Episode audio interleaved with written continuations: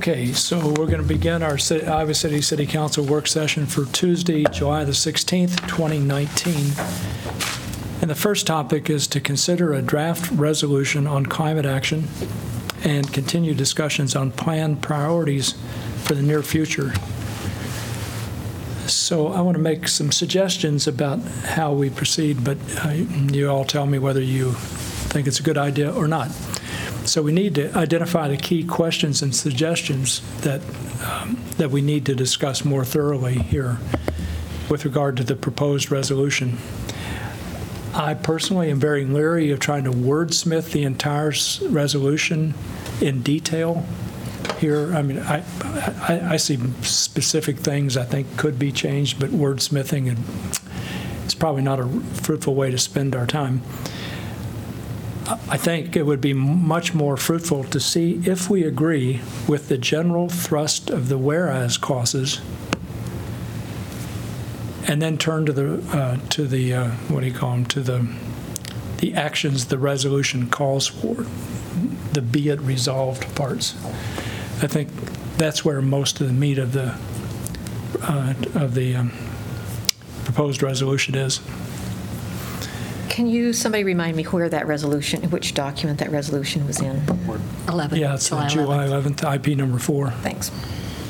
Yeah, once you get it, and then we can turn to it. I got it. Thanks. Okay. So if that's okay with you, let's turn to the whereas clauses. I don't know that we need to go through them one by one. I will say, I think there needs to be a whereas clause stating how large and important Mid-Americans and the university's carbon emissions and emission reductions are for achievement of our goals.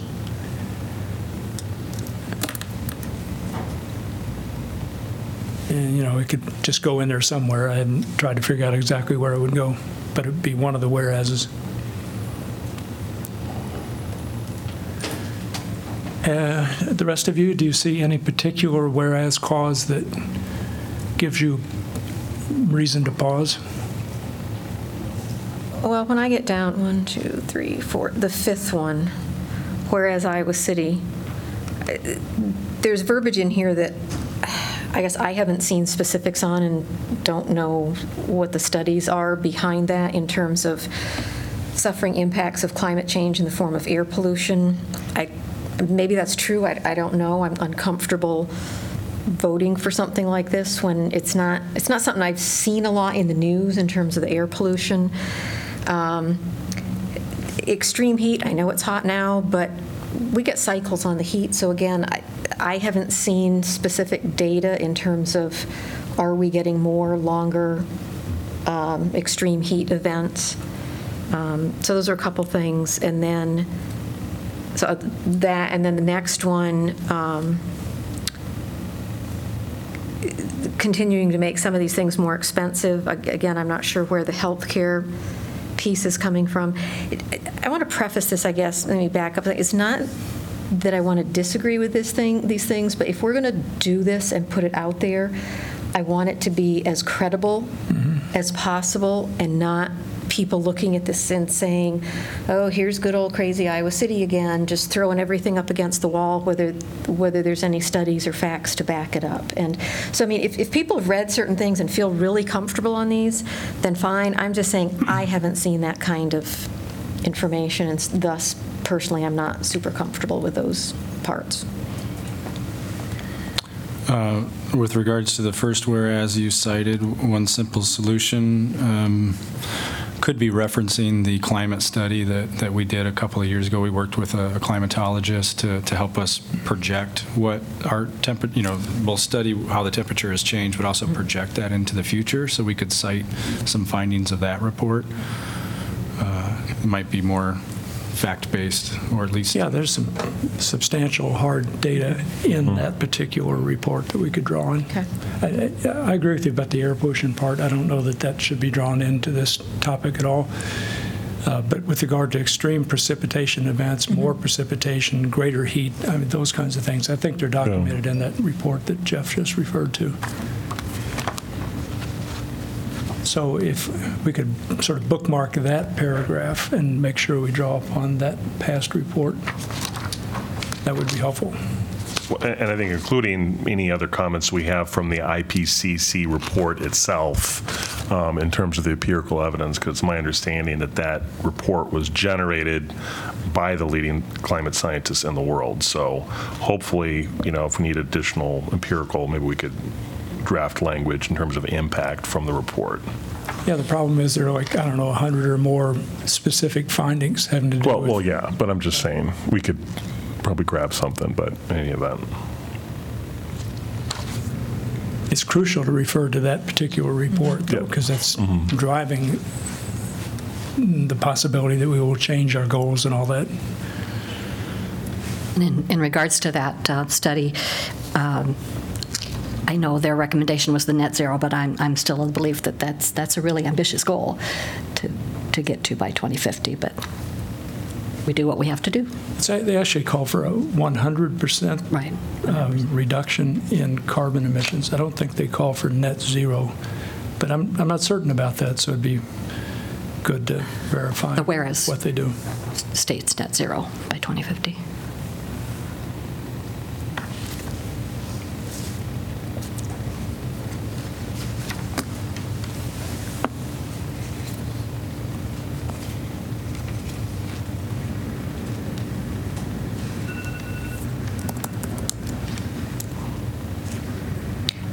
Anything else on the whereases. I don't either. I know we're not getting into the weeds here, um, but one of the questions that I, I mean, I would definitely echo some of the things that Susan said, as well as Rockne. Um, But when we're talking about how this will affect um, some of our lower um, income level individuals within our community, um, you know, here it talks about um, adding additional pressure on persons and families of low income, now and therefore be it. So we do know that this will cause some financial pressures. And how will we as a city, you know, what will we do to kind of help with that? I think that's the, the equity component of the report. That was a major focus of the report. So when I look at that sixth whereas, um, you know, it's, it it talks very generally, but again, I think we can draw from the equity portions of our report. That way, there's a citation that we can fall back on for this. And I would think when it comes to, you know, wh- what you're going to charge staff with, you're going to ask us to have that same equity lens with our report. So we'll come back to you and we'll have a set of strategies based on what you tell us today, and we'll have to explain at that time how we're taking equity into account. And my guess is you'll see incentive programs that are targeted to help low-income um, families and individuals, or small businesses, or whatever the case may be. So I think that, I think that will remain a focus of ours going forward. Yeah, with regard to that, it it reminds me that uh, surely on a, in a resolution like this, since what we're really doing is proposing getting to changing parts of our current climate action plan, we should acknowledge as a whereas that we adopted in September 2018 a climate action and adaptation plan, which called for and then specified the emission reduction and uh, by 2025 and by 2050.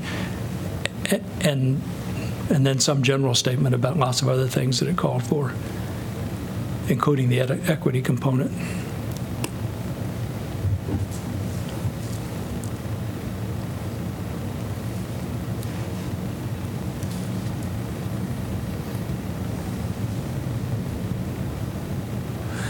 Other whereases may come to mind as we continue this discussion, but why don't we turn to the resolved parts? And uh, I'd suggest we go through them one by one uh, because they're more, if you will, more substantive in terms of what we're going to be directing the staff to do.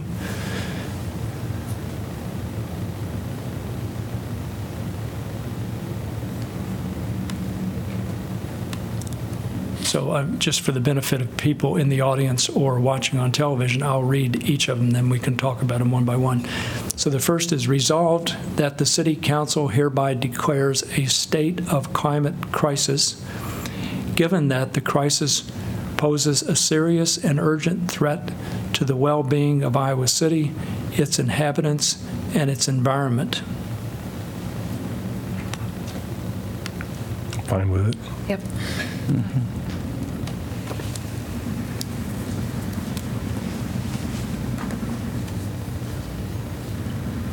I think we had a lot of discussion on, do we use the word crisis or, and, um, and, and I'm happy to see that word here, um, because I do think that one of the things that Councilor Taylor said is that if we put in this, um, some strong words and not actually do it, then that kind of minimizes um, the plan itself, so. Yeah, so the action that follows matters. Mm-hmm. So on that point, I would suggest we add a new clause after the first one, which specifies, and the new clause would specify our new goals for Iowa City's carbon emission reductions, namely 45% and 100%. Because unless I misread the resolution, it does not currently state those goals. It's under the whereas section, Jim. Where? It's in the I- I- whereas, but it's not in the resolution. Is The- that, the that third important, whereas. Eleanor, in terms of what we're resolving to do? Does it matter? Uh, Yeah, there's a And I think difference. if, if the- I think if the council wants to adopt Achieve that as your goal, you You should need a put it- resolution. Yes, I would agree with that, Jim. Yeah, so it should be a whereas, because that's coming from the IPCC, whatever. Uh, But also, we need to say, uh, have a goal. resolve thing that says, this is what we're going to do. Okay. I would agree with that, Jim. Any, Good point. any disagreement with that? Good point.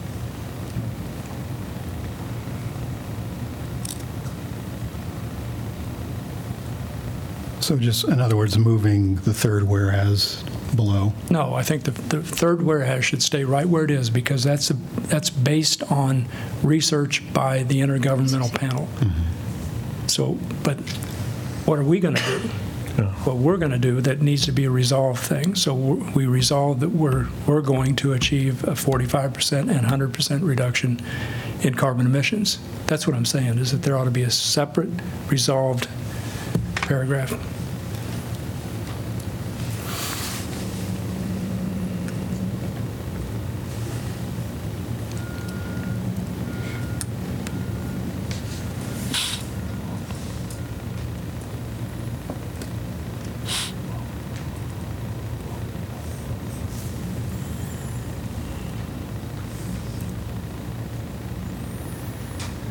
Wonder if we should add a further clause saying something about, I don't know what verb to use, I'll use the verb support, that we would encourage and support Mid-American and the University of Iowa to achieve the mi- emission reductions that they currently have planned, or something like that.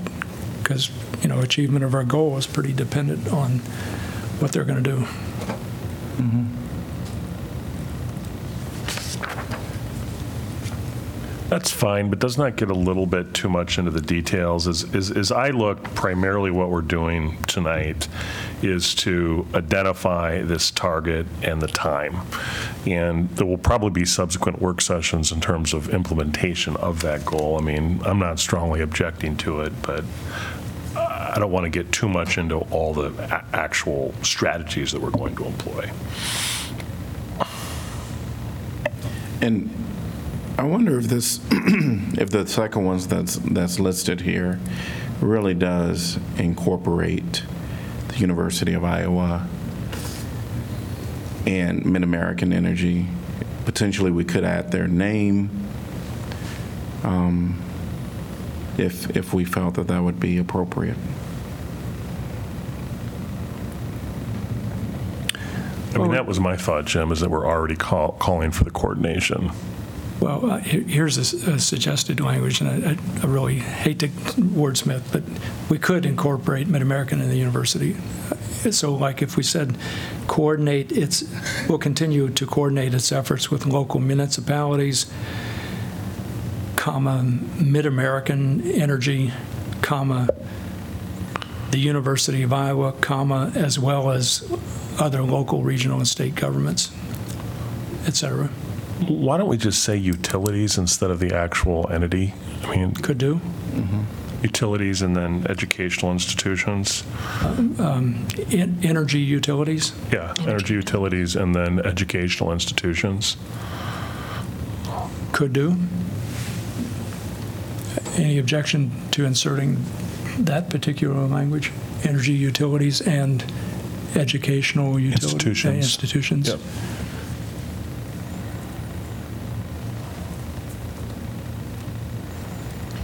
Would that include, um, I was encouraged because at the joint entities meeting, the uh, school board presented their uh, plan for climate change.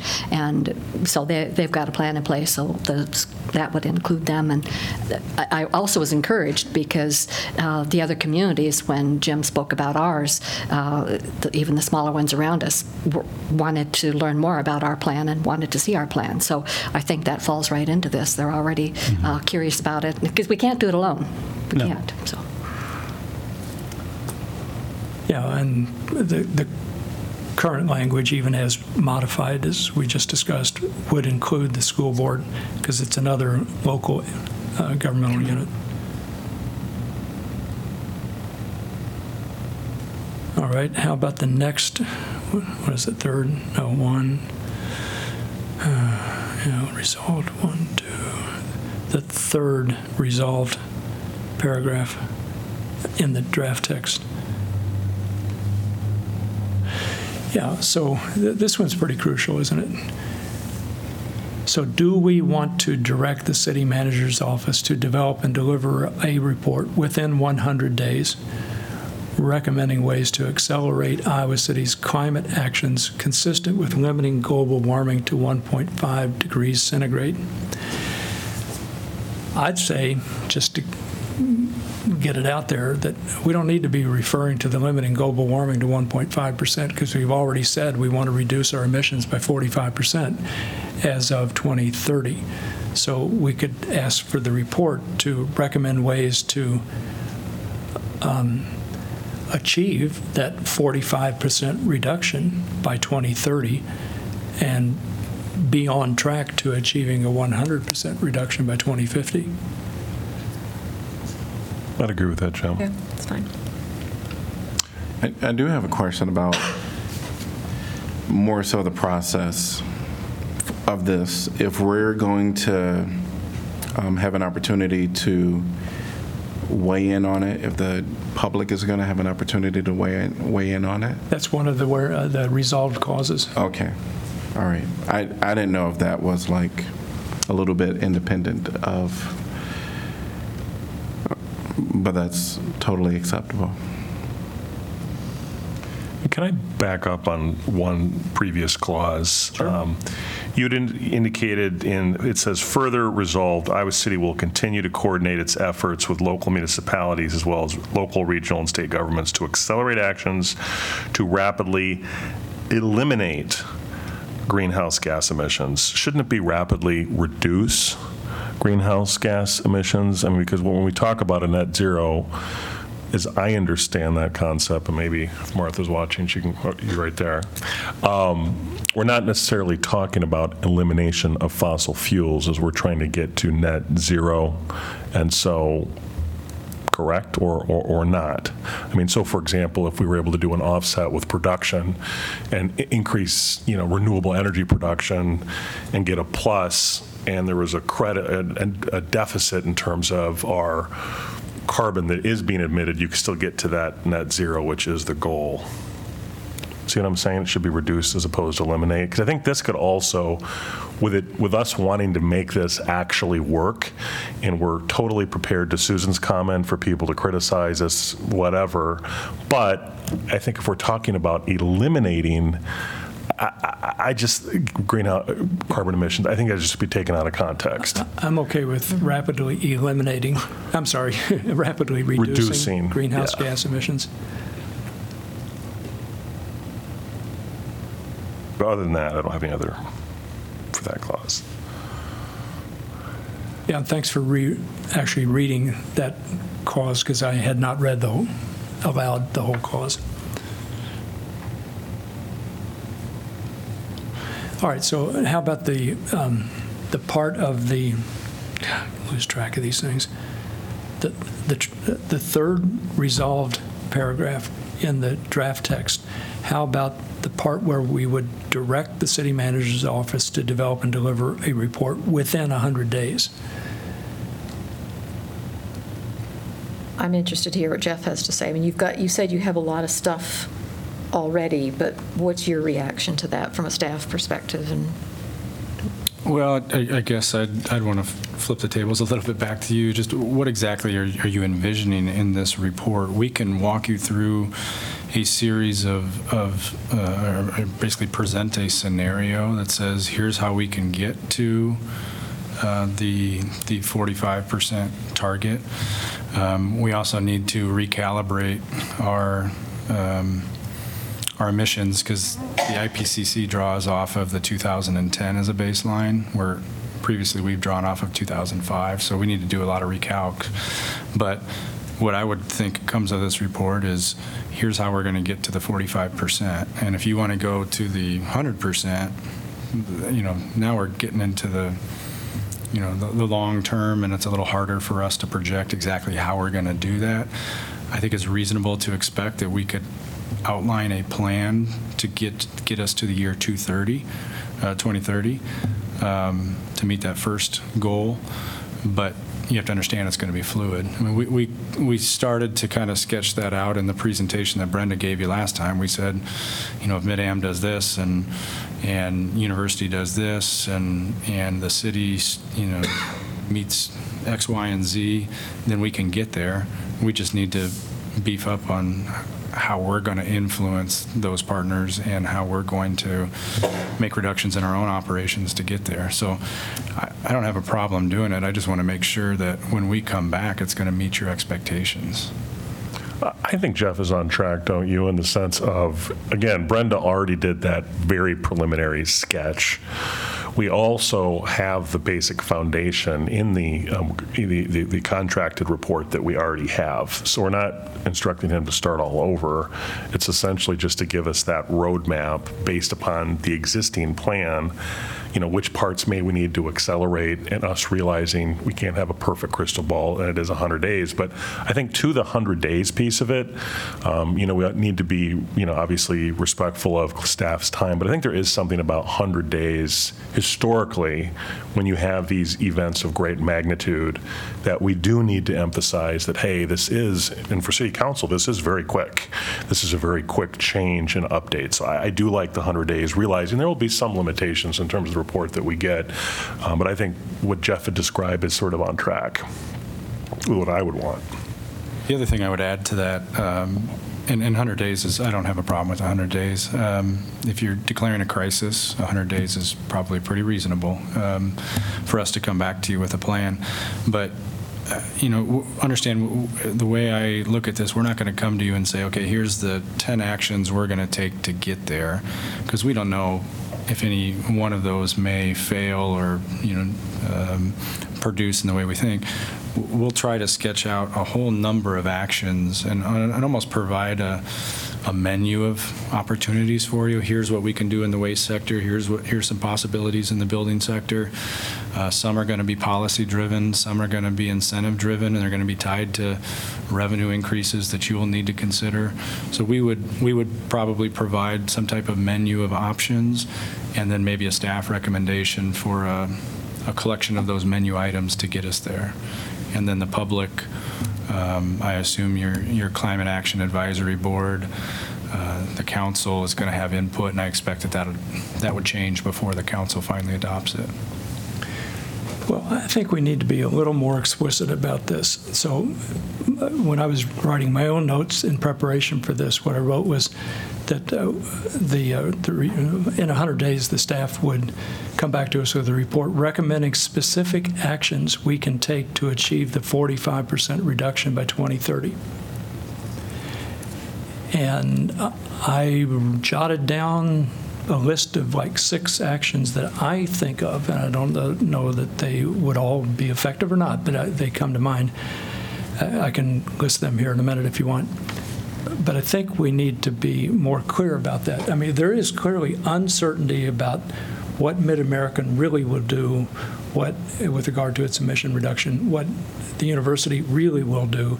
So we can sort of bound that a little bit and have a fairly good idea of what we are expecting. But then there's the leftover part. And a tiny part of that is city government operations as such. What about the rest? That's what I'm Right, interested in, and and is the that would be addressed in this, too. Yeah. Mm-hmm. Yeah, I- I'd like what Jeff has presented. I think for them to give us a menu of items, and whether we take that back to the Climate Action Committee or just, you know, also the public in general to get their, their input and response on that, for us to be able to look at it in terms of what are the budgetary implications of some of the choices um, on that list, uh, what, which ones we think, you know, based on the studies and stuff, will give us the biggest impact in terms of those reductions. So I think that is a good way, you know, for us to start with that report, with that menu of items like Je- Jeff has suggested, and then get more public input, look at the budget implications, and then refine it from there.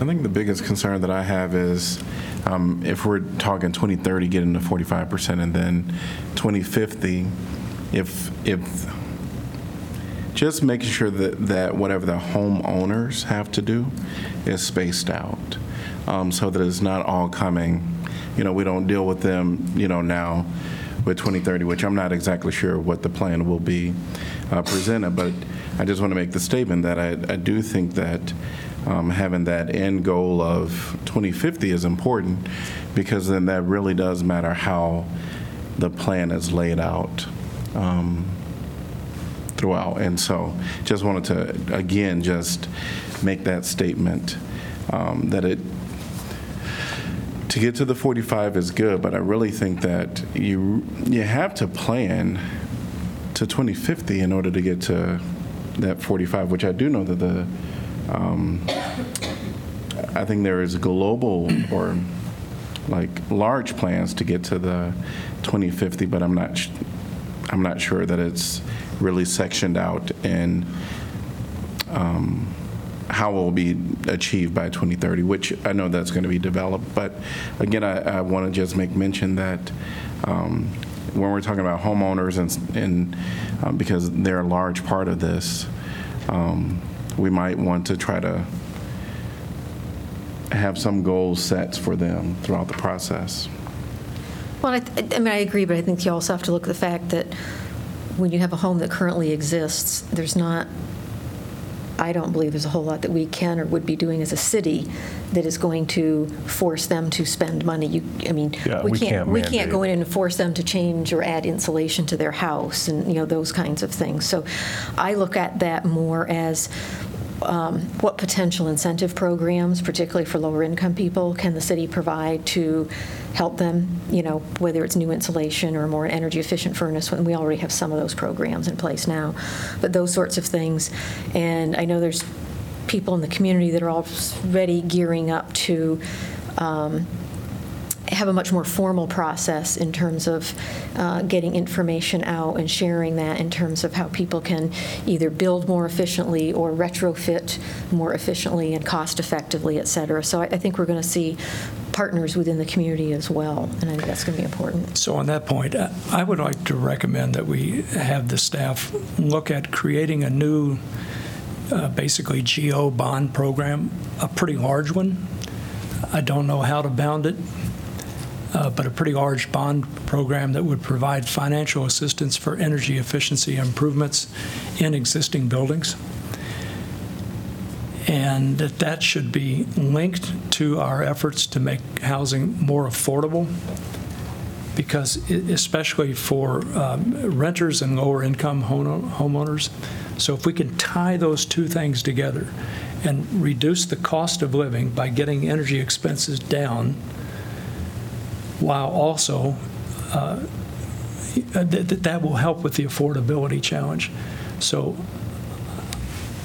the numbers I put down were 5 to 10 million dollars in this bond program.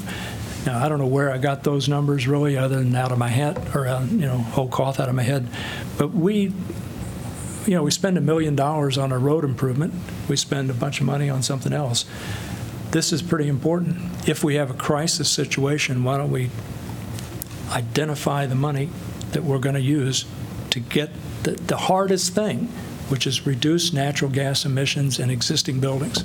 I think one of the things we need to be really careful of and things like that is, is leave it to the staff to figure out and give us advice on financing, because certain things you can legally bond for, and other things you have to go out and have the public vote on. So I- I, I think, enough, I think it would make sense to leave that to Jeff and Dennis and, and the other people of, you know, if, if we thought we wanted to spend a certain amount on a certain type of program, how, how could we do that? Where, where would Yeah. finances come from? And I'm not necessarily looking at tonight that we're outlining the solutions. No, I would but, agree. um, I, one thing I will mention is, you know, in, in preparing this draft and also looking at, uh, you know, the question of, okay, we're asking for a report in 100 days. What is this report? So as I often do, um, I tried to find such a report, and I sent it to, uh, to you all, I don't know, maybe two information packets ago, uh, the, the response of the city of Vancouver, Canada.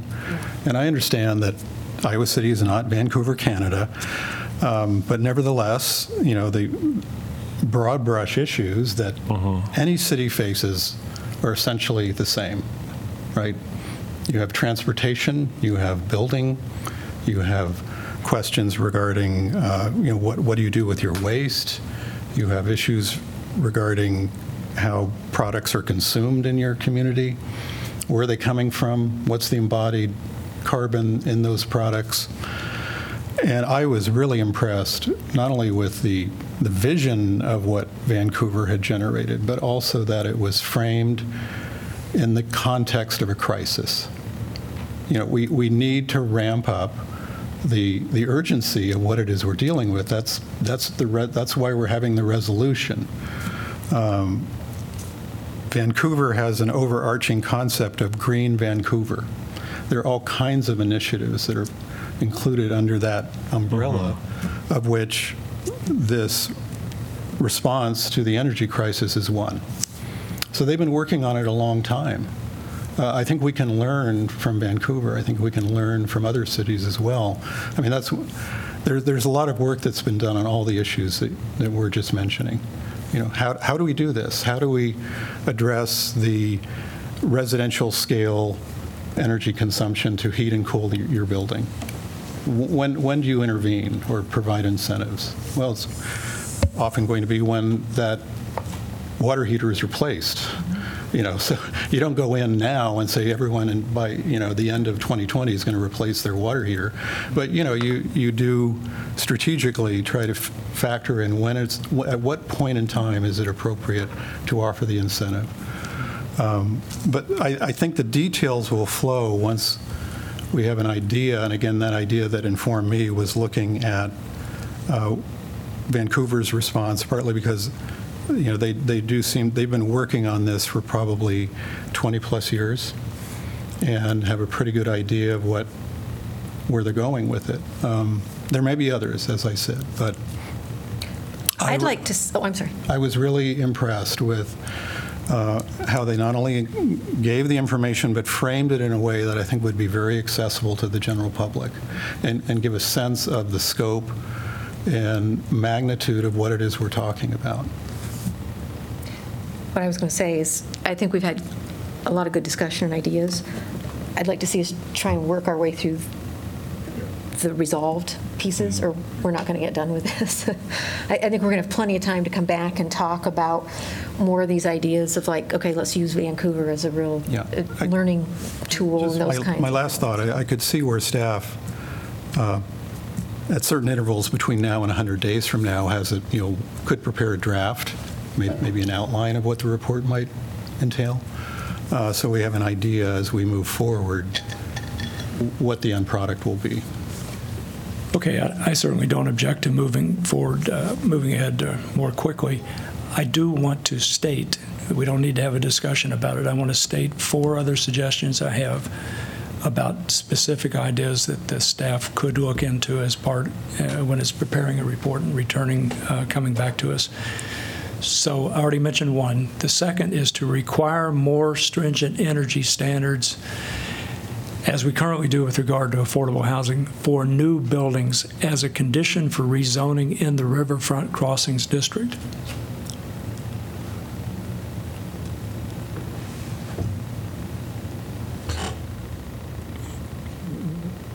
Doesn't that get into the solutions? Uh, Absolutely, it does, and I want to state them so that uh, they'll be part of the thinking about what could be done. And uh, with regard to these specific things, I've been thinking about them for a pretty long time, so I just want to at least get them out there. Yeah. The third would be also require more stringent energy, energy standards for new buildings in other areas outside the Riverfront Crossings District, but only if it's combined with financial incentives. So it'd have to be uh, something like you had suggested, Susan, that, you know, require something but provide financial assistance at the same time.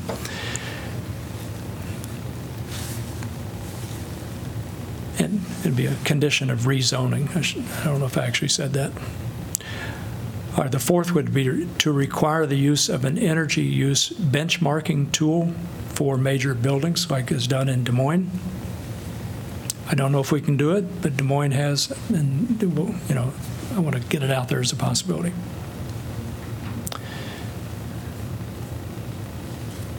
So that's enough. But, you know, the- the- by focusing some attention on new buildings, we can affect the margin. And right now, we have no way of affecting the margin. Each new building, each new building should signal to the public that we're taking this seriously, that we face a crisis, and we're going to do something about it. So that's one way to do it. Okay, so uh, moving on to other uh, paragraphs in the proposed resolution. Uh, Let's see, this next one reads, uh, "Further resolve that City Council intends to schedule a presentation of and public hearing for these strategies to achieve emission reductions at an accelerated pace." I would agree with that. I- I- That makes sense to me. Let me just clarify, w- when we talk about accelerated pace, uh, and accelerate is used a couple of times in here, my understanding is that accelerate refers back to the, um, the goals that we're setting. So you're not looking at 45%, you know, at 2025. We're talking 45% in 2030, and that's Yeah. accelerate. Yes. Okay. Are we okay with that? It might be nice That to was- say that, though, because it's confusing otherwise. I mean, Yeah. you've set a goal, so why aren't we referring back to the goal in these resolved clauses? Yeah, so it could state um, uh, We could work on that. presentation and public hearing for these strategies to achieve the emission reduction goals established by the city council, or words to that effect. I I have a question, too, just about the terminology, public hearing. We use those at council as a formal, legal um, type of construct for rezonings and and things like that. So I'm just wondering if, rather than public hearing, uh, maybe looking at some other verbiage there. I mean, it- a hearing is, for the city council, a for- a hearing is a public, legal proceeding that we have to have for certain items that we do. This would not come under that, so I would just, and I just leave it to count, to staff. I mean, forum. just- Something like public presentation and uh, comment period. Yeah, I mean, we don't need to wordsmith here, like you said, but I- I I just have that concern when I see public hearing. Okay, the next resolve paragraph is, further resolve that to meet Iowa City's ambitious greenhouse gas emission reduction targets, staff recommend new direct actions, policies, and economic incentives for the city's climate action and adaptation plan. I think that's implied in the third, one about uh, a report within 100 days, as we've discussed it. I thought the same thing. Are you calling to excise that portion, Jim? Yes, Giv- given the discussion we've already had, yes.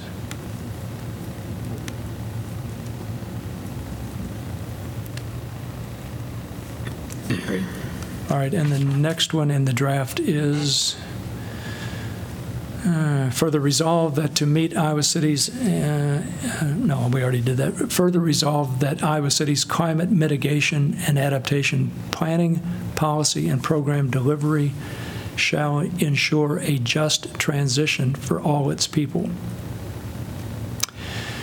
So I'm very familiar with the phrase "just transition," but I'm not sure the broader public is. Uh, Do you think it's, the meaning is clear enough as it's written? I mean, it refers to what you were concerned about, Bruce, but, yeah. I think it does. Okay, so we can keep that one? All right. uh, Further resolved that as Iowa City works on climate mitigation, it shall continue to advance climate adaptation efforts to address unavoidable current and future climate change impacts.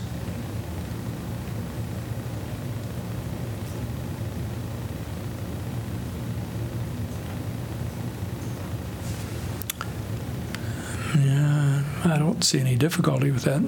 How about the rest of you? Don't either. Uh, Can we move on then? All right, somewhere in this mix, maybe at this point, I think we need another resolved cause. So let me read it and see what y'all think, or hear what y'all think. So it'd be uh, resolved, the city council shall work with the staff and Climate Action Advisory Board to clarify and enhance the role of the CAAB and in its budget discussions, uh, in the council's budget discussions, consider creating or funding a new full or part-time position to bolster outreach and engagement efforts and make climate action more of a community-wide endeavor. I'm expecting that to come out of the 100 days report. You're not expecting that to be? No, in I there? am, I'm Oh. I'm expecting that issue, you know, as well as many others, to be included in the report. So you don't think there's I- any I need don't for a think it seems clause too like this? detailed. I, I think it's agree. too specific. I do at this point. Here's the declaratory, and then we're saying in the future, we'll get into the details. Okay. Uh, Let's see, I think we're at the last fu- resolved, right? So resolved that city council will work with the city manager's office to develop a budget that enables urgent climate action in the near term while ensuring a climate resilient future for Iowa City in the long term.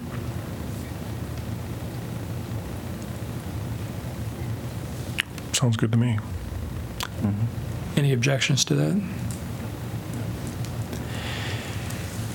Uh, Okay, so um, maybe we'll, ought to reflect quickly on the whole, but I guess, in, in, with that um, in mind, I believe it's crucial that we be clear to ourselves and clear to the public that what we're doing with regard to climate action and trying to help avoid long-term disaster must be done by thinking also about the present and the effect of our present-day actions on the broader public.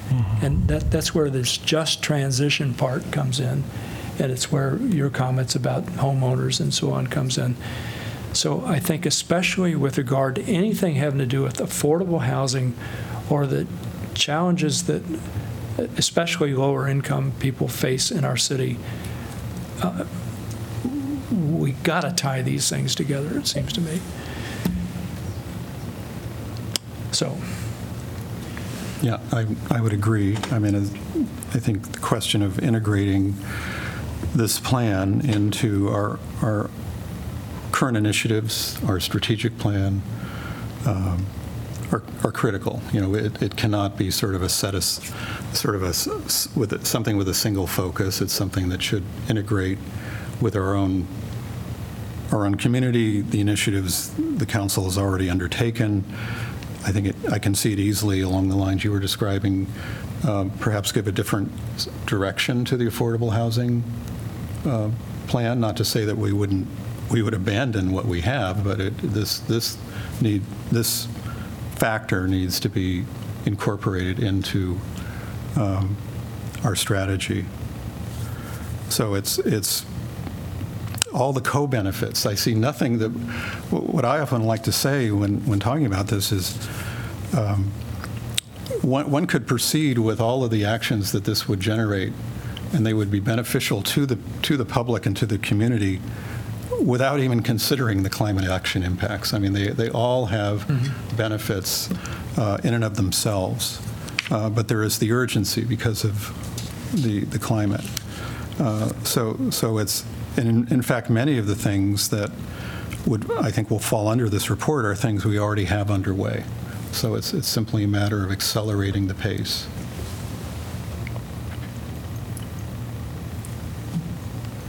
Any other comments about the resolution as a whole and the general direction we're providing staff at the moment? Jeff, do you have any questions, or you need something more specific from us about anything? No, we'll, we'll talk about it at a, s- uh, at a staff group level, and when this comes back to you, if there's any clarification needed, we'll let you know. But I think I get the Yeah, gist of we what know you're where we wanna asking go. for. I think I'd like to make one further suggestion. Several years ago, like, I don't know, 25 or 30 years ago, uh, Daryl Courtney, then mayor, and some other people on the council, I believe, uh, did um, a series of presentations around the city about, a, I think, a proposed bond that was going to fund the South Wastewater Treatment Plant. Do you remember this, Eleanor? I've heard, I remember uh, Daryl telling me about this, you know, years ago.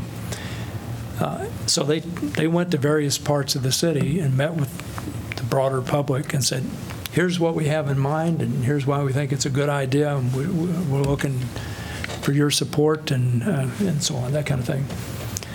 Uh, I would like to recommend that we be thinking of doing something very, very similar after we get a staff report back from the, from the city staff and have clarity about what we're going to be calling for with regard to responding to the crisis. Yeah, no, I- Yeah.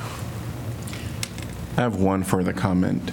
Um, It really is related to um, residents within our community getting information.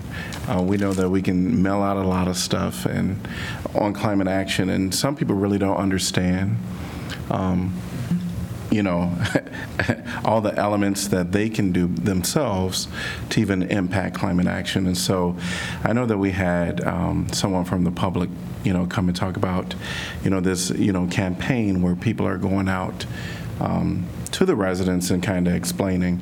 I'm not saying that that needs to be um, a part of this, but I do think that a special effort to ensure that the residents of our community um, are informed of what they can do. Um, today, someone told me that they added solar panels um, to their home, and I'm thinking that is awesome.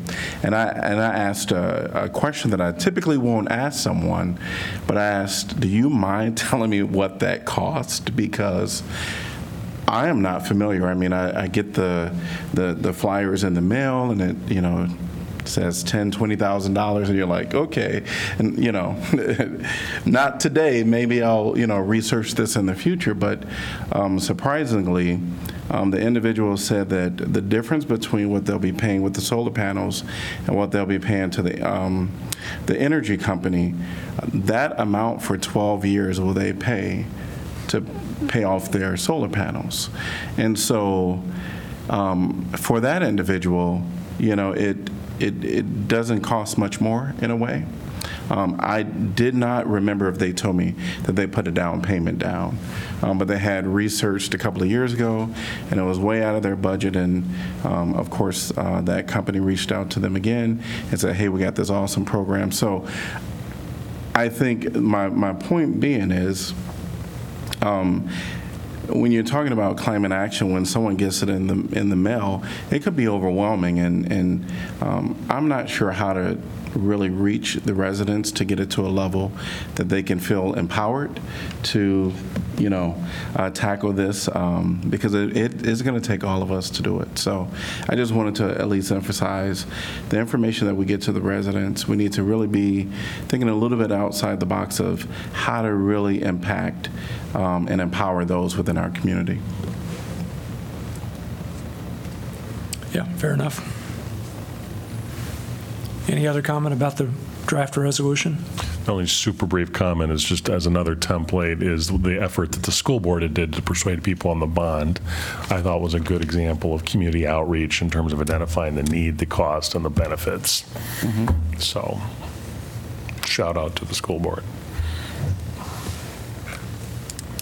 Okay, I think that means we can move on to our next topic. Yeah. Clarification of agenda items. Uh, I want to mention to you, it's not an agenda item, but I want to mention that I currently am planning to, to read a statement about the originally planned targeted raids on undocumented residents. Um, I think right now, I feel like I'm going to play it by ear. I may or may not do it, but don't be surprised if I, don't be surprised if I do it. Because my, uh, my uncertainty has to do with the fact that there, as best I know, there have not been any significant raids yet. So, we'll see. All right, uh, how about agenda items? What's on your minds?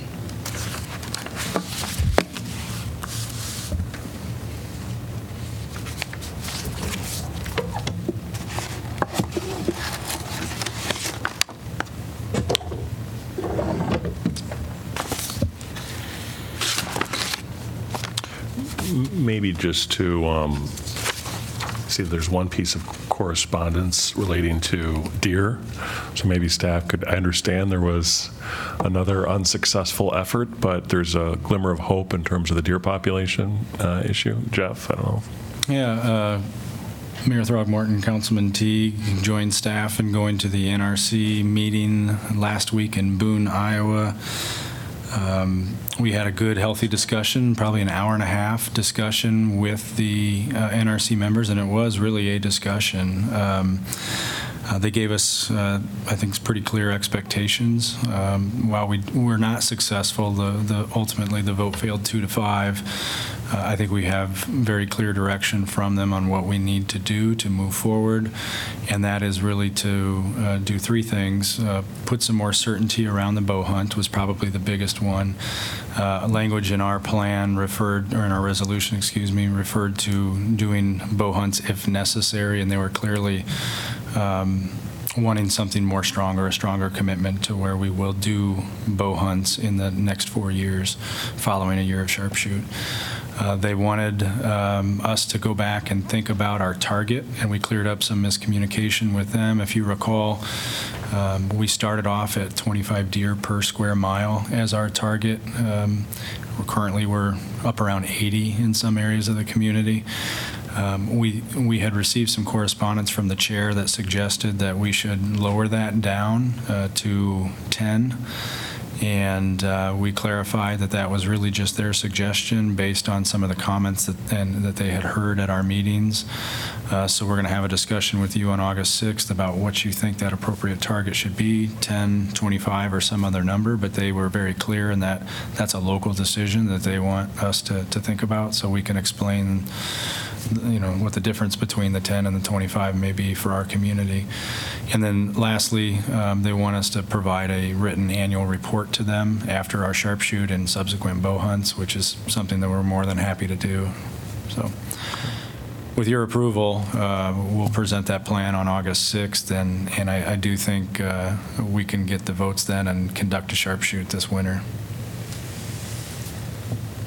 I think I'd elaborate just a little bit, maybe you want to as well, Bruce, but uh, I thought it was a fruitful and frank exchange with the commissioners. I think we, as Jeff said, did engage in dialogue. Some of the dialogue involved the commissioners, and they may well be watching right now, so if they are, hi, how you doing? Uh, Some of the dialogue involved, uh, I think, as many as four commissioners saying they had observed at least one, I think our last uh, commission, me- or council meeting when we were explicitly addressing the deer management plan.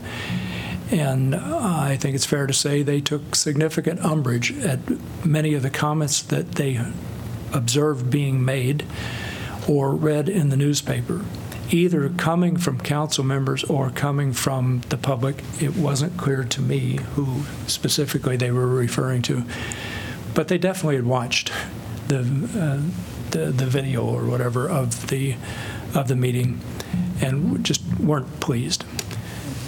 Uh, I think there's some tension there. They want bow hunting, and many of them are bow hunters. And for me, that raises some questions which I have addressed to Eleanor, and I think she'll be able to comment on them at our next meeting, but not tonight. I'm not going to ask her to do that. Uh, uh, But we are much closer to having a plan they will approve. That's very clear to me. I would be very surprised if we did not, if they did not approve a plan that conforms with what Jeff just said in terms of responding to what they told us during the meeting. Aren't we pretty much going to adopt like an Ames-type plan? I mean, is, there are other cities that have already been approved. Is, is that sort of the, Well, we don't have the specifics of a bow hunt um, prepared. Uh, we- We would really focus on getting the sharpshoot done right away, and then while that's in progress, we would put together the bow hunt parameters, and, and that's going to take a lot of dialogue with the council too. Where, where do you want to see bow hunts? Where don't you want to see bow hunts? Uh, What, what's the, the window? Do you want to go, what, what a lot of cities do is just follow the hunting season. Do you want to shrink that window down a little bit? I think we had one commissioner, and I think there was agreement with others that said, you know, it has to be meaningful. And, and for that commissioner, it was 30 days or more. Um, So we have to put that together. We have to, you know, wh- what kind of qualifications do we expect from hunters? There's safety courses, there's proficiency courses. We need to do some more research about how other cities do that, and then we're going to have to present that to you and ultimately to the NRC. I'm going to save my comments for our next meeting. I, I, I think you both have um, really expressed the views of the NRC. Um, I will say one thing, and that is um, kudos to both Jeff and Mayor Jim um, for their presentation. I really do believe um, that they did our city justice in sitting and um, definitely engaging in conversation um, with the NRC. But one thing in particular that I really appreciated um, in the midst of um, what the NRC wanted, which is, you know, it was very clearly bow hunting. Um, I heard our mayor say specifically several times um, the feelings of our council, as well as uh, the majority of the individuals that we've heard within our city, and um, their desire not to do bow hunting. And so the compromise, you know, the compromise that council did uh, collectively um, at, through the resolution um, did show to the NRC our desire to work with them, but I also felt that um, our mayor definitely um, made it very clear that our community as a whole does not want the bow hunting, but if this is the only option that we have, this, we have to deal with our problem, and that's the deer. And so that's why we went to uh, Boone, Iowa, to really talk about how can you help us with our deer issue. So kudos to our mayor, kudos to Jeff. You all did well. I'm happy I got to sit in the back. Kudos to you, Bruce, for finding the place. I mean, we had a lot of trouble Yes, it was a challenge. Yeah. Uh, One of the commissioners is uh, the most, the most recent appointee to the commission is a woman who has served as, what, a county commissioner, I think she said? I think county supervisor. Supervisor?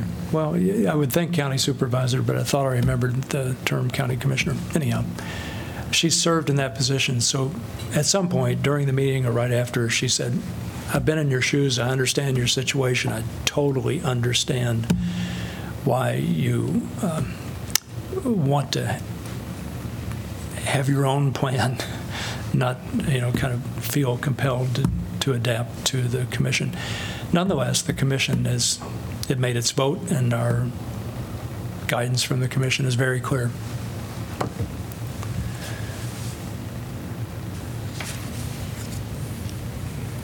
Maybe just super quick for the public's benefit, and I hate to put you on the spot, Eleanor, but is, obviously, this is the body that we go through, but does the statute provide any objective criteria for them to deny or grant um, a bow hunt, or is it just left? Because I think what I'm having trouble with is just sort of this, and, you know, and again, we respect them, we want to do this, we think they're doing a great job, but it, it just seems like we're, that they, they almost have unlimited discretion as to what we can and can't do, and the, the statute doesn't give any parameters. And if, if I put you on the spot, I'm sorry, but it just seems strange to me that there's so much discretion that they have.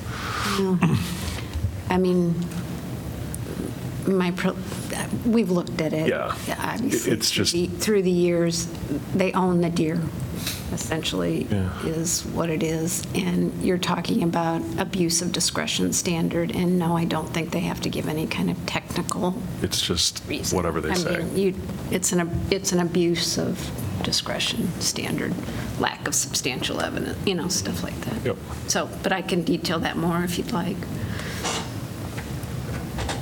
I personally would like to know a little bit more, but you and I had communicated about that, so I- I'd rather not talk about it more right now. Yeah, and I was just saying in the future, it's just sort of nice, I think, for the public's benefit, just to know sort of the, that dynamic. Okay, any other comment about agenda items? Well, just mention John Balmer's uh, question about McCollister under correspondence, 8C. Uh, I believe is he he asked if this was a road diet, and it is not a road diet. It's um, an extension of McCollister, which is a two-lane road, uh, until it intersects with Sycamore. So there's, it's not a road diet. Correct, Jeff? I mean, I, I mean, there are other aspects. Building a new road. We're building a new road, and it's not a, um, a lane reduction concept. It's um, No, the, the travel lanes are, are going to be narrower than they are on other parts of that roadway, but you also have bike lanes, so the amount of concrete, I don't know the specific measurements, but the amount of concrete is probably not much different. It may even be more with the bike lanes. I think John was, ref- John Balmer was using the term rather loosely, not in any kind of technical way, but, but he, he- he's just objecting to the idea of having the kind of design that he understands we are promoting for that area. And I think it would be great if John could be invited, uh, you know, former mayor and all that, I, I think it'd be great if he could be invited to come to the, pre- uh, the presentation that Opticos is going to make, just so he can observe and learn from whatever it is that Dan Parolek says. Yeah, I don't, I don't think we're getting into the design of McCollister at that work session, but I, I'm, I'm happy to reach out to Mayor Balmer and have a conversation with him. Well, I would just comment, you've heard me say this before, I totally agree with what John Balmer's saying. I mean, this, McAllister starts on the west side of Iowa City as an arterial at 45 miles an hour and then goes to 35 miles an hour, and then we're going to go to 25 miles an hour with parking on the sides of the street. And I think people who've been waiting for 10-plus years or 15-plus years for this to get all the way around the south side of the city, and when that opens up and it's only 25 miles an hour and parking on the sides, I think we're going to hear a lot of blowback from community members.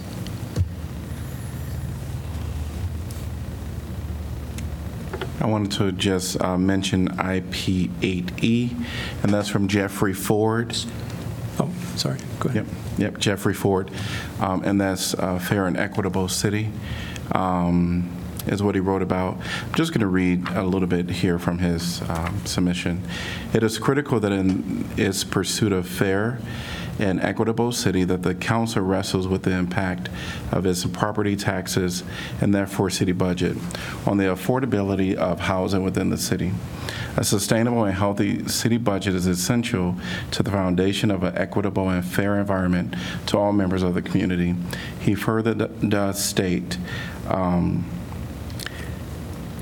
our community, we also want to be able to attract individuals with higher incomes and their ability to con- contribute to the um, community, but it really is where we want to ensure that um, when we're thinking about the budget and all this other stuff, that we are taking into account um, that we're fair and equitable to everyone within our city. And so uh, just wanted to um, make mention of Jeffrey Ford's letter that was sent. It's interesting that Jeffrey would make, uh, the, express the concern about increasing property tax payments and that kind of thing, when at the same time, we have just received the minutes of a meeting of the Housing and Community Development Commission, wherein some commissioners on that, on that particular commission say, hey, uh, you guys can just increase the property, your, your property tax revenue and use that to greatly enhance the affordable yeah. housing, uh, address the affordable housing problem. So Jeffrey says, reduce the taxes Sure. basically, and, and the commission is saying increase the taxes, and they're both talking about affordability. I think there's a kind of a, uh, a gap there, don't you think? Sure. I'm not saying we need to increase or decrease. I just wanted to read his letter Fair enough. And make the statement that um, affordable housing is important within our community. Okay, you want to move on to the uh, information packets? Starting with the July 3rd packet?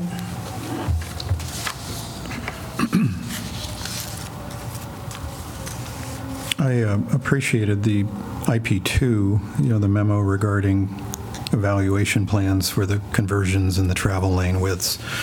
I, I think that's really, will be helpful as we move forward to better, to, to do kind of a post-project evaluation of, um, you know, the outcomes, basically, in terms of safety, providing, you know, what the goals of the project, which were to improve safety and, and choice, how effective have they been in terms of meeting those goals?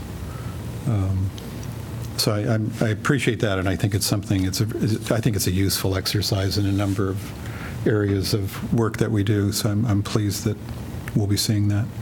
Well, And let me add a little bit more detail to that comment. Um, As I understand this memo, you know, we've talked a lot about the safety impacts of four to three, and we've cited a lot of Iowa Department of Transportation empirical studies, the 20 different road diets, the anticipated reduction in accidents. But if, if I'm not mistaken, in the First Avenue, um, the actual data from the First Avenue four to three conversion, um, they've shown a 20% reduction in overall number of collisions um, from approximately 17.4 to 13 point per year. Am I, am I getting that correct?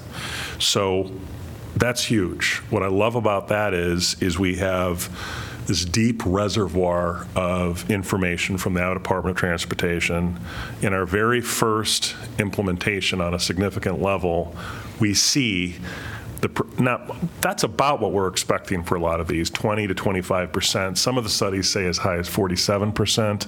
Um, And I think that is what this is, is about, um, coupled with obviously, you know, reasonable traffic flow. But if any of us had to choose between a 30-second to a minute delay and a 20% reduction, I, I- think to me that, that, that properly frames this issue. So I was very pleased to see that empirical forecast being borne out with what we've actually done. And mentioned that it could be, it'll be two years before we see the data on our, our current conversions, but I think uh, that's, that's a good time frame, and, and hopefully it's going to show a trend also, which will be good.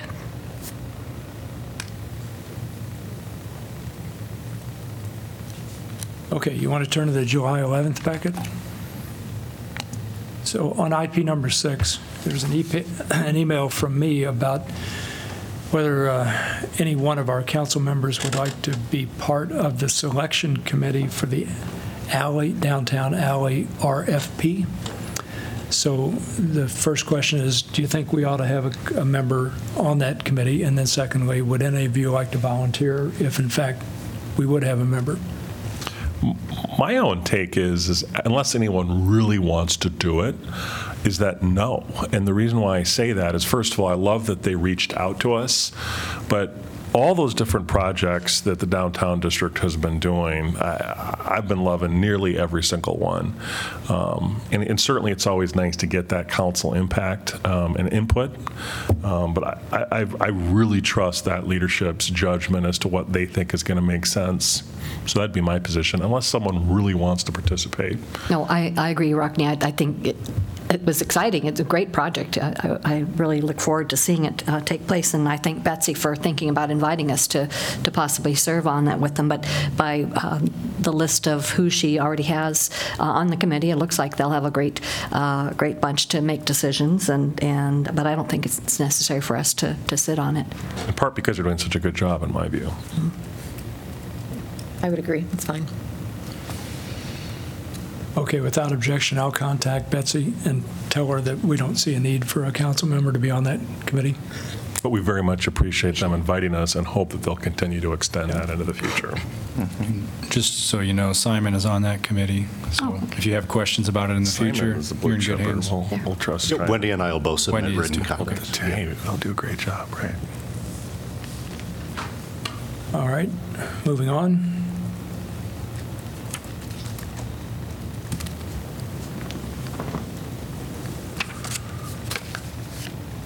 Uh, IP2, we should do the KXIC. Kelly's not here to push us into that, but, but we should look at those dates so that uh, we get those done.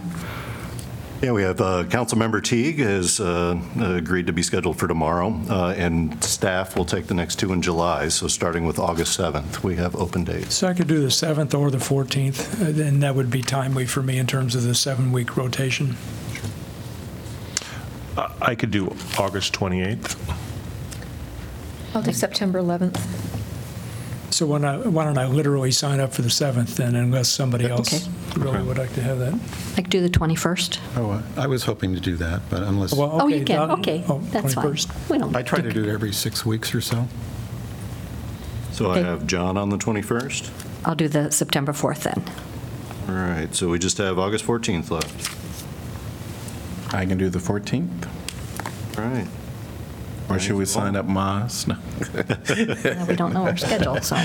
no, I'm just playing. I'll do the 14th. All right, good. That was easy.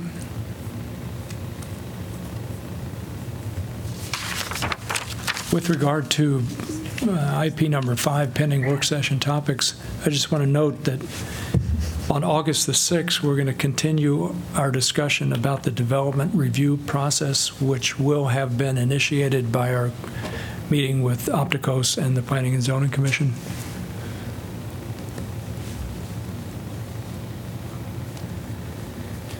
Also, on August 6th, I failed to put it on there, but we have our, uh, your evaluations of my position, uh, city attorney and city clerk as well.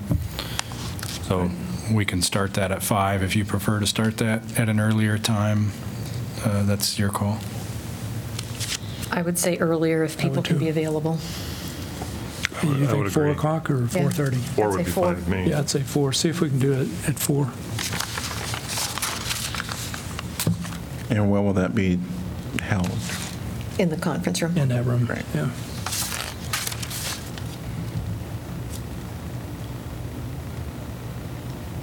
All right, uh, IP number eight, the memo from Jen Jordan, Resource Management Superintendent, about waste minimization programs. So thanks to Jen for providing that update, but I do have a question about it. And, and it's simply this, how much of the, how much of the tonnage collected through the city's recycling program actually gets recycled? It's my understanding that the, the material goes to um, uh, the, the, the, the, facility over in the Quad Cities and is processed there in a pretty sophisticated way. And I'd love to do a tour of it, actually. It sounds really fascinating. But I don't know how much of the tonnage sort of disappears along the way. Okay, we can get you that.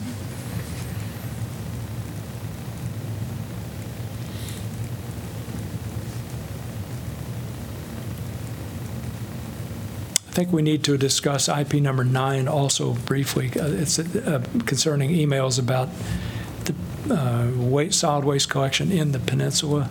So Jeff, just give us a brief Yeah. update on that and. uh, A quick update. Um, w- We sent out letters, and uh, I think I'd shared with the council some of the justification for us making that uh, move. It's, uh, to say it's less than ideal situation for our our current waste operations is is an understatement, but um, we failed to recognize that there was language in the subdividers agreement from when the city was working with the peninsula um, 15 years ago that, that requires us to pick up from the alley.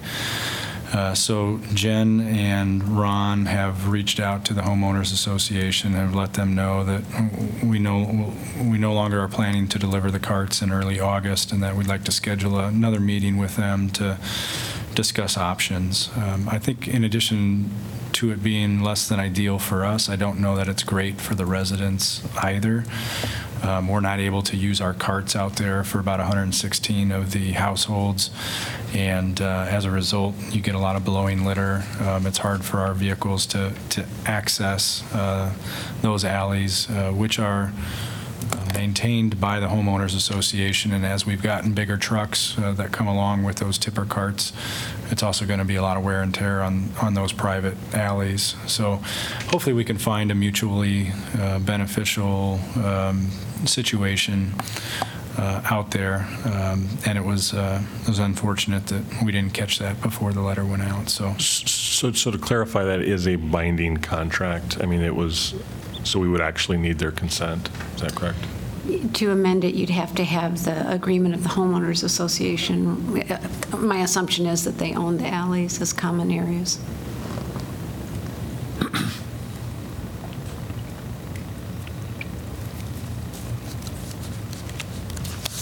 Okay, any other items in the, that information packet?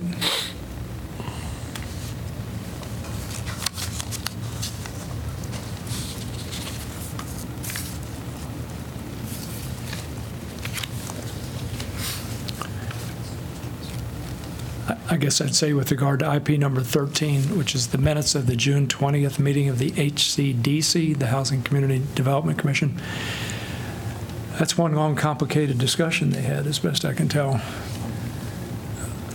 So, um, too much for me to digest um, in one sitting. And I assume we will uh, get recommendations from them and process them one by one with regard to the the topics they discussed.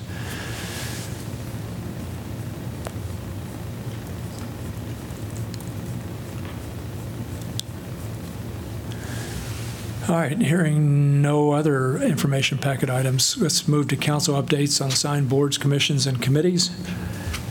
And why don't we start with Bruce and move to the left?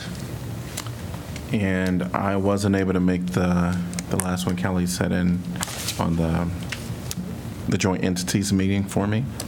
Um, So I have no updates. MPO, JC, you mean? She said it in the MPO, JC. Yes, Yeah. yes. Joint meetings was yesterday. Yeah. Yep. Okay.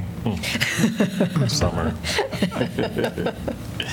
I'm confused now. uh, in regards to the MPO meeting, that was Wednesday, July 10th. um, Kind of a lot of the same agenda items that we usually talk about, including uh, the I-80, 380, expanding the lanes, which I'd like to thi- thank Rockne uh, for uh, questioning the effect of uh, potential increased traffic and uh, and speeds on the in the environment. And I can't say that I was really happy with her response to that question, but she, uh, it, it is a concern. And I know some of us from the council at, at some the MPO meetings have expressed concerns about the widening of that stretch of the road. Um, uh, Joint entities, I already mentioned that it was great uh, that the school district talked about uh, their climate plan and that other communities were interested in, in our plans, which was good. Um, Let's see. That- That's it as far as assigned committees. Rockne, did you want to say anything about that um, information session about the widening of I-80? Did you have a chance to I go didn't have to a that? chance to go to that, no. Um, But I- I don't know if you just want to wait until it's my turn, but in terms of that particular topic, it obviously is a very complicated issue in the sense of we do have the, the growing community. Certainly, the commerce between the city of Cedar, Iowa City and Cedar Rapids is, is growing every year, and so we certainly get that sort of that pragmatic, just sort of ultimately nuts and bolts transportation issue. But it is it is discouraging that at least at the level of the Department of Transportation, and, and by the way, the individual employees they they obviously implement the the mandates from on high. So I'm not criticizing them in any way, shape, or form. I think they did a great job as far as that goes. But that we're not, we have this great climate change crisis, yet it does not appear to be embedded at all um, in terms of the transportation planning. They've made some improvements in terms of our commuting bus. Um, You know, we are evaluating rail, um, that comes up periodically at MPJOC, and I think that's potentially very exciting. But, but I do think we just need this reset, and it does not necessarily mean that we're going to eliminate cars. We're no intention of doing that, um, but I think it's really right-sizing the transportation. So hopefully, um, you know, when we're on the MPGOC, that we just continue to ask those questions uh, so that we are able to actually, you know, make that impact. So, and I'll have another comment once it's my turn to talk. Susan? Uh, The Access Center uh, has their designs out. Um, That has been presented by Neumann Monson, and so looking good in terms of the layout of that, the outside design. And I couldn't make it because of work in this meeting, but between four and five this afternoon, they were having a meeting with MELD to um, give their name recommendation for the facility. Um, So MELD has been doing a lot in terms of uh, the whole branding, marketing, but they were going to reveal recommendations or a recommendation for the name, and since I couldn't be there, I don't know what it was. I don't know if you know, Jeff? I don't. Yeah, I don't know, so, that's it. John? Um, Nothing to add to what's already been said. Rockne? Um, It's looking like our mobile home task force is going to be meeting um, July 30th. Um, Unfortunately, I'm not going to be able to be there. I have a family reunion that I'm going to be attending. Um, But it's, um, as I indicated during our last meeting, our first meeting, I think, was very hopeful. Um, I think we really had all the relevant players from uh, Johnson County, North Liberty, Coralville, and there really did seem to be a spirit of of cooperation. We haven't really fleshed out uh, what necessarily the proposals is going to be, but I, but I think the, the, the sense there is that what our goal is, is to not be caught flat-footed um, when the next crisis comes related to um, this ongoing issue of private equity and purchasing the mobile home park. So um, we're continuing to work on that. And related to the MPJOC, just one super brief comment. We also got an update relating to, you know, as, I don't know if many of the community members have, have heard, but one of the real big things that the MPJOC did that I think we can all be very proud of is that we opted out um, of this, uh, uh, there was a sort of very complicated issue in terms of swapping out federal dollars with state dollars, um, you know, when you're doing Department of Transportation projects. And our regional MPJOC wanted to maintain our federal wage standards, which for those of you out in the labor community, the Davis-Bacon, and uh, which will ensure higher wages, higher standards for the employees that, and workers that are out there making this transportation infrastructure work. And during that MPJOC meeting, they had mentioned, yeah, that you guys opted out last year, and, um, you know, we're continuing to follow those standards, and that just sort of off-the-cuff uh, statement, uh, I was very pleased to hear uh, that we um, continue to maintain those standards. Um, That's pretty much it rela- related to that. And the um, City of Lit, we haven't met, so it's the summer break, so. Okay. So Pauline and I met with Janet Godwin and Paul Roesler from the school board on July the 3rd. And I'd say we had a very fruitful discussion over a glass of wine, which is not a bad thing, about climate action, about what they were doing, what we were doing, about SROs, school Resource officers. resource officers, and, you know, what they were planning to do. So we had another discussion about that just yesterday in the joint entities meeting. Uh, So the threat assessment task force uh, that the district is considering was uh, a related topic that we discussed.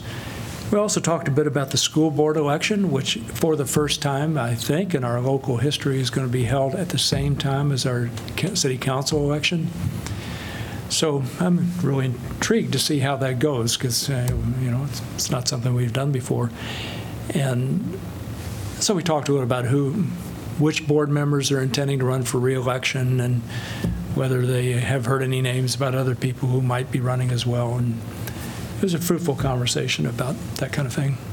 Yeah. That's about it. Nothing to tell you about the Convention and Visitors Bureau. Okay, I think we're done with our uh, meeting. This- Wow. It's the first time we've ended a work session uh, before 6:40 ever. Or- So uh, we will reconvene at 7 o'clock for our formal meeting. Thank you.